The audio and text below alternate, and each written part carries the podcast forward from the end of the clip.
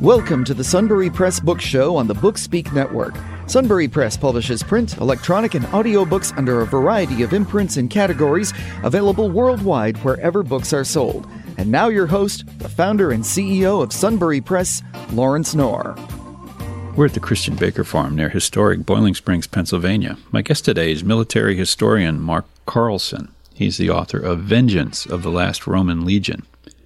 Deep in a French cellar, a Roman legion awakens from a self imposed hibernation. The day has at last come to emerge and wreak revenge on their hated Germanic enemy for a savage massacre. But 2,000 years have passed. The world has changed, but their vengeance will not die. A NATO investigator learns of this, but cannot believe his evidence. It is true. The Romans are coming, and time is running out for them and their prey. Mark Carlson is a writer and author with 20 years of work in military history. He has over 200 published articles in national magazines and is a popular and respected public speaker. A student of classical history, he has worked on this book for nearly 10 years. Legally blind, Carlson lives in San Diego and is a member of many veteran and historical groups. Mark Carlson, welcome. Thank you very much. So, uh, you know, I was looking at uh, these historical fiction, alternate history novels, uh, the four of them, The Vengeance of the Roman, the Last Roman Legion series. And uh, I know your other work prior to this for us was the Marines Lost Squadron. And I was trying to put together in my mind how does a naval historian get into Roman history? So maybe you could tell the audience your your back and forth there or what your background is. That is quite a leap. There's no doubt about it. But military history is military history. There's always a common thread. And if you're interested in even World War II history, World War One history, uh, you're going to have some interest in classical military history. And I've always been fascinated by things probably back with the Civil War, the Peloponnesian Wars, and the the wars of Rome and so on. So it's, it's not too not too great a leap. There's still men fighting for their cause and so on. Um, the, the, real difference is that this is a the Vengeance of the Last Roman Legion is a fiction novel, but it is based on an actual historical event. Right. Right. So uh, yeah, the, the Roman legion, a Roman legion, was routed in Germany uh, in the Teutoburg Forest, was it not? Um, mm-hmm. And uh, horrified, horrified the leadership in Rome. And wh- who was the emperor at that time? Um, well, the the Battle of the Teutoburg Forest took place during the reign of the Emperor Augustus. Right in 89.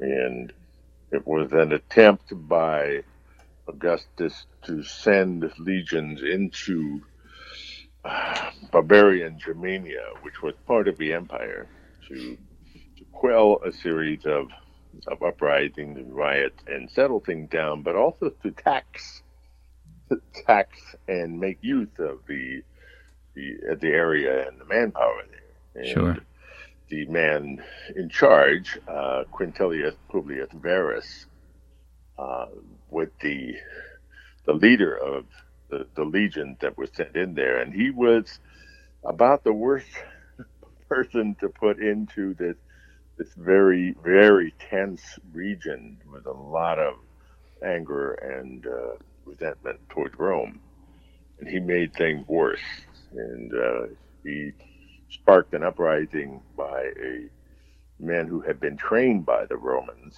Arminius, right. to become a uh, he was a Roman officer for the auxiliaries, and he ended up uh, sparking the uprising, which massacred three Roman legions in the Teutoburg Forest in the uh, late summer of AD 9 and it was the worst massacre in Roman history, and marked right up there with Cannae. And it just was a horrible event. It was like our little bighorn, our uh, Pearl Harbor. It was that bad. Right. And it took Rome a long time to recover, and that's the basis of the novel. Yeah. Yeah, as you were saying, Augustus, I looked over to my left as I have a bust of Caesar Augustus in my living room, believe it or not. I I see him as one of the probably the greatest ruler in Western civilization for a lot of reasons, but also, you know, there's a lot of bad things in the in Augustus's story, but we won't get into all that.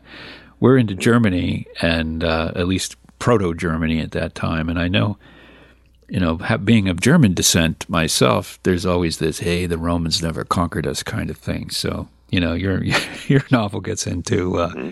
you know, that that early history and that great massacre, which is a fascinating event historically.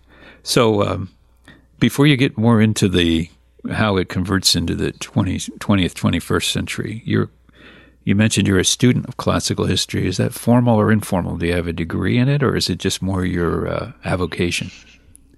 I do not have a degree in it, but it is definitely an avocation. It's a passion.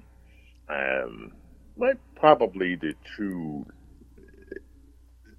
elements of classical history are the the Spartans and Greeks, um, and the Peloponnesian Wars and the Greek and Persian Wars, Greco-Persian War as well as uh, Egypt and Rome. They are all fascinating subjects to me. I mean, the, yeah. the beginning of organized warfare, and the great armies really came together. And even well into the 20th century, there were there are leaders who have followed those models that learned from them and you under, you can't really understand warfare unless you understand how it all began and how they actually fought battles and what their um, what the training was like and what the men were like and so on. So it's it's uh, it's definitely the foundation for any kind of study of military history. Yeah, I've always been fascinated too by the Roman roads, the network of roads, and thinking about logistics and really, you know, they while they were important for commerce, they were most important the way the legions could move around rapidly uh, throughout the empire. Um, uh, when we get into um, Germania, you know, what is it about that region in those days that uh, it was so hard to put down, so hard to uh, conquer? Unlike some of the other, you know, Julius Caesar had just conquered Gaul just a few decades before. Um, you know, what was so tough about right across the Rhine, the other side of the Rhine? Well, Gaul was had its uh, had its insurgents. There was no doubt about it. There were plenty of insurgents in Gaul, modern France, but the the area had been largely settled and pacified and Rome had cities and whole communities in there, and that's where they spread out. Where Gaul and where what we would call the Galilee and Belgica, uh, and Aquitaine, all the way up to Britain. But the the Germans were a serious problem. When you crossed the Rhine, you were into barbarian territory except for some of the big forts along the Rhine, um, the the bulk of Germania was very dangerous. Now at that time, Europe was heavily forested. I mean, it was extremely dense. If you were able to fly a plane over over uh, that region uh, 2,000 years ago, you would see nothing but dense forest. And under that forest were hundreds of small and dozens of large tribes that insisted on being themselves. They were very close to like the Vikings in that in their mindset, and they resented Rome very much so. They did not want to be conquered or governed, and there were plenty of uprisings. And Germanicus, one of the leaders that Roman leaders that tried to quell these things. But by the time Varus went in in 9 AD, it was simmering, it was ready to explode. And it took very little for Arminius to bring the tribes together to uh, foment an uprising. against the 15,000 or so Roman soldiers with what may be as many as 25 to 50,000 um, German who were willing to fight. Well, on that note, Mark, and, on, on that mark, on that note, Mark, we've got the armies lined up on both sides. We're going to take a break, and we'll be right back. Sunbury Press Books is the home of independent and diverse authors. Check out the Agency Books imprint for detective, law enforcement, espionage, terrorism, spy thrillers, and more. Among the works available, The Apologist, a Luke Lundy novel by A. A. Weiss, J. A. Walsh's Purpose of Evasion, and Douglas Brody's Sand, or Once Upon a Time in the Jazz Age. Find these and other fascinating books at sunburypress.com. I'm back with Mark Carlson the author of the four book series, The Vengeance of the Last Roman Legion. Mark, uh, you know, the last segment we talked all about that early history of uh, Germania and uh, first century invasion and the tragedies. Uh, I know, I know, it's a four part series, but it bridges two thousand years. So, how do you make the leap and sort of give us a little more of the plot? Let's tease the readers here and get them interested. well, the the plot is definitely fictional, but it is something that I worked on for uh, 14 years. And I like to say that the book is 2014 years in the making. Uh, Out of the Darkness with the, is the first one, and that is where this Roman legion that has put itself into a cellar in Gaul and into hibernation the, with the help of an alchemist to sleep for what they felt would be about 20 years so that they could emerge after Augustus had died and be able to emerge and wreak vengeance on the German uh, Germania and that's that's the basis of the story. But they overslept by 20th century. Rip Van Winkle on steroids. Modern huh? time, yeah, yeah. So there were uh, they did do the lot in the intervening time, but they enough of them came out to still be a real threat. And of course, nobody knows they're coming. The whole world has forgotten about them, and uh, now they're marching east. It, it is probably the most difficult ways to, to write this plot to make it work and make it believable or at least plausible. And that's why it ended up becoming a four part series. Right. Right right. So i on the one hand you think all right a bunch of roman soldiers with their you know their outfits, their short swords, you know, whatever else they're carrying. They come walking out of a cave and go walking down the uh, the M1 or the Autobahn, and uh, you know, cars whizzing past, helicopters and planes overhead. You're like, whoa, what is going on here? um, it must the technology must look marvelous on the one hand, like it's magical, but um, what is it about those Romans historically that would make them lethal in a modern world? Without giving well, away too much. Yeah. Well, the the two greatest armies of the ancient world were the Spartan and the Roman, even though they're they're separate by several hundred years. Um, the Roman army was the best equipped, best trained, best organized uh, army of the ancient world, and they had 30 legions, and each legion uh, composed of 4,800 actual soldiers, actual legionaries and officers, but with all the the auxiliary auxiliaries and the uh, and the support elements, about 7,000 men, and they could march uh, 25, 30 miles in full gear a day and still fight a battle at the end of it. It's much tougher than anybody today. And so they could be a real threat should they ever emerge in the modern world. The trick was to keep them hidden until they reached the point towards the end of a series in which they actually were able to wreak their vengeance right. on the German, then I also had to find a way to make them the good guys. Ah, I see. So it isn't like they show up in Angela Merkel's house or something. Sorry, I know it's not a comedy. Um, yeah, so they stay hidden through all that time, and I would imagine that uh, there's a lot of challenges to that. And so I, I, know the it's been pretty well received so far. What what have you been get, seeing or hearing from your colleagues, friends, uh, readers that you've been in touch with? Has there, has there been a pretty good response to it? Yeah, it has. I've the, some people that have read the entire series have been anxious, eager to read the, the last book that the author comes out.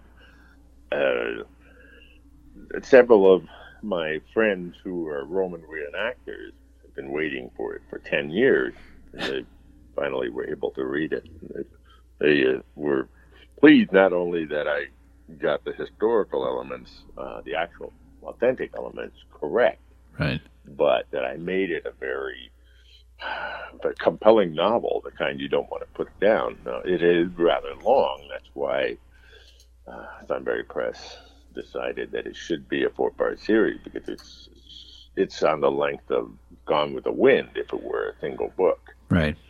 So it's it worked out very well, and this way I could organize the four parts: Out of the Darkness and Legionary, Hunters and Hunted, and Vindicta which is the last book. And vindicta is a Latin word which means punishment, revenge. Mm-hmm. And that's what the whole story, the, the, the 54th Legion that was created for this uh, revenge was called the 54th Legion, Legio 54 Vindicta.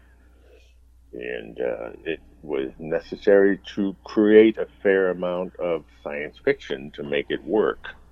But it's uh, Thomas Hardy said um, th- there's nothing too strange to have actually happened that, uh, that makes it possible. And that's one of the best things about being a novelist is being able to take something that is impossible and make it seem plausible. Yeah, well, that's what makes it entertaining. Right, just like Martin Caidin in uh, Final Countdown, for instance. Right. Impossible, but boy, it, it, was just too good to not read. You know. Well, I think the strength of it is the historical accuracy of the Legionnaires, their equipment, their behavior, their actions, how they're organized. You know, so you you have that um, very done very well. Certainly, people who have read it who know a lot more about it than me have said that. And then you you create this fascinating situation. You bring it to the present day, and it's sort of a what if? What if this would happen? What would it be like? And uh, that's what makes it entertaining, is that we can, you know, sit in our living rooms, bedrooms, studies, wherever, reading this and thinking, "Oh my gosh, this this is so cool! This Roman legion is marching through, and uh, it's 2020." 2021, whatever. Mark, we're going to have to take another break, and we're going to come back and talk about your other works in just a minute. The Writers' Conference of Northern Appalachia takes place March 10th and 11th at Robert Morris University. This two day conference brings together authors and enthusiasts interested in the literature of the region with the aim of recognizing past writers and helping current ones develop. 20 workshops and presentations on poetry, heritage, historical fiction, as well as voice and marketing. Register at WCONA.com. I'm back with Mark Carlson, military historian, and uh, we've been talking about his four book series, the, Ven- last, the Vengeance of the Last Roman Legion. Uh, but we're going to close out here in the last segment talking about Mark's other works, which are nonfiction. I know uh, one of our better selling books in the category, The Marines Lost Squadron, been out for a little while. Uh, what is that about? Uh, the Marines Lost Squadron, which uh, I, I'm still very, very proud of, tells the, an account of an actual event uh, happened at the beginning of 1944 when a Marine Corps fighter squadron was caught in a cyclone over the Pacific and was almost wiped out.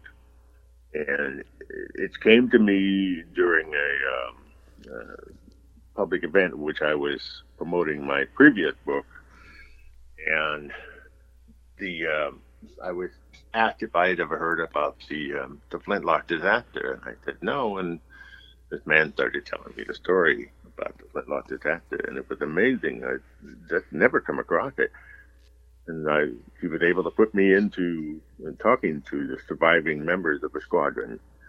And it started out first as an article in Aviation History in 2015, but it needed more. And I started four years of working on the, uh, that actually culminated in four years of working on that book and finding the people involved in writing the account. It is the only, and really the only possible, full account of a hidden event of the Second World War. And it really uh, came across, came together so well. I could not believe how lucky I was. And I even was able to contact the um, Department of the Navy and talk to the Judge Advocate General's office to get the original transcript and everything about the, the inquiry. And I got the response so fast, I could not believe these people were actually working for the U.S. government.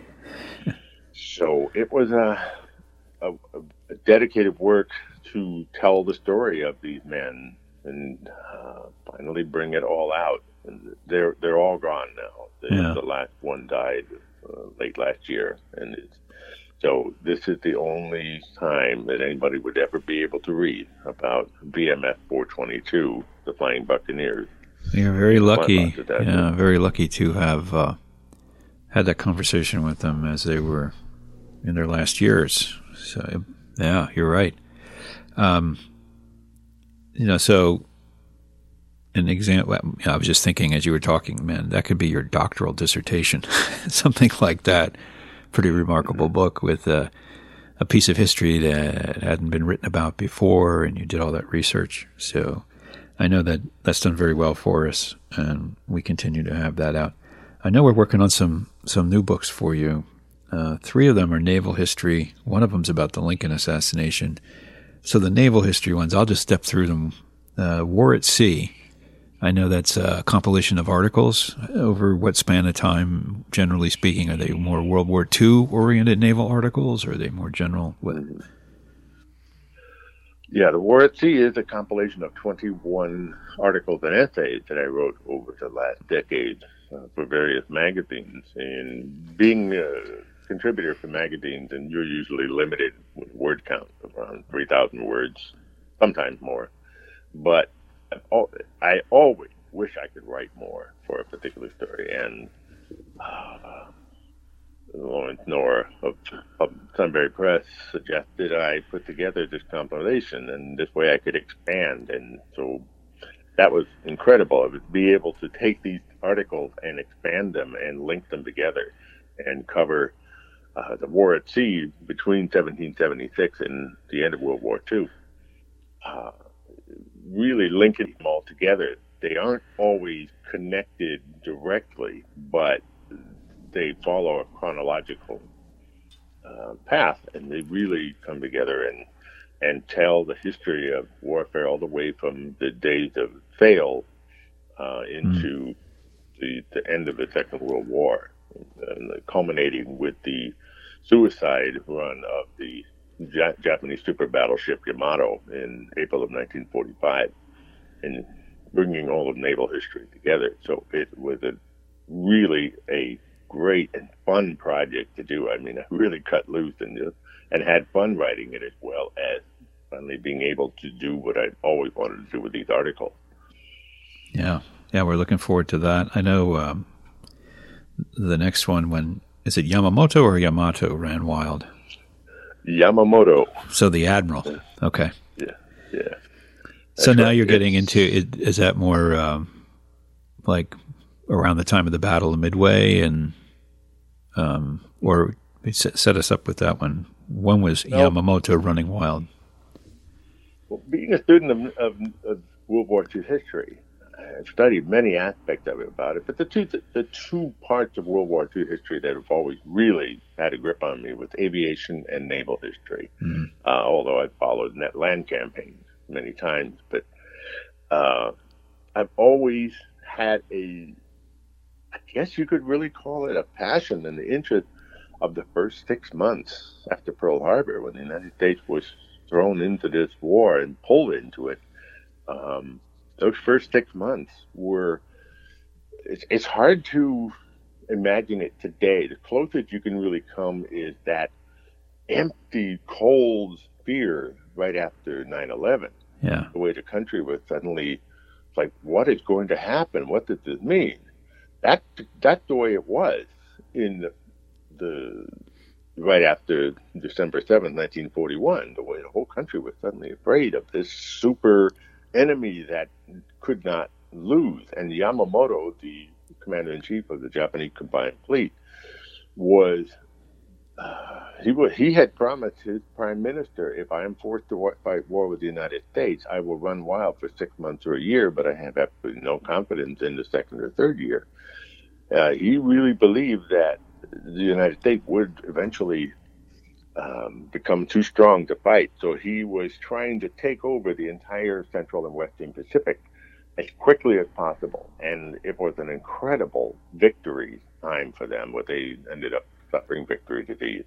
And it, it meant that the United States had to find a way to be able to fight back. And that's what this is all about, the bringing them to the point where they could actually fight back and Battle of Midway was the turning point. But I'm taking the book up to the point where they were preparing for the Battle of Midway because that's been yeah. so well covered by historians. There's no no need to go into that. I, I want to see the reader understand what it took to win, to start winning, and to stop Yamamoto's run running wild. And I've just finished the first draft of that. Good. And I'm now ready to go. Well, I, we only have about a minute left, and I wanted to ask you a question real quick because uh, in my doctoral studies, I wrote an essay about Pearl Harbor and those early months, and uh, I surmised that you know many people see Midway as the turning point, but I argue that actually Pearl Harbor was because the moment the Japanese got us into the war, they were going to lose, and the main reason for that was the aircraft carriers weren't there,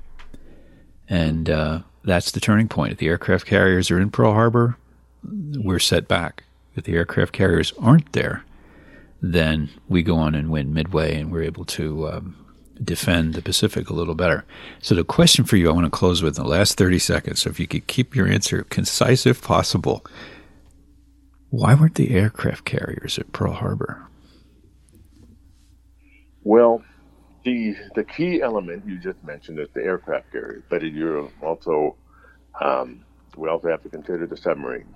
Sure. Yep. The fact was that the, the Nagumo, when he's he was supposed to send three waves of aircraft to destroy everything that could be of use to the U.S. fleet, but he was concerned about being sought out by submarines, and so he did not allow the third wave. And the third wave would have hit the tank farm, the Navy Yard, and the submarine base. What that did not happen, uh-huh. and just by pure chance, none of the carriers were in port.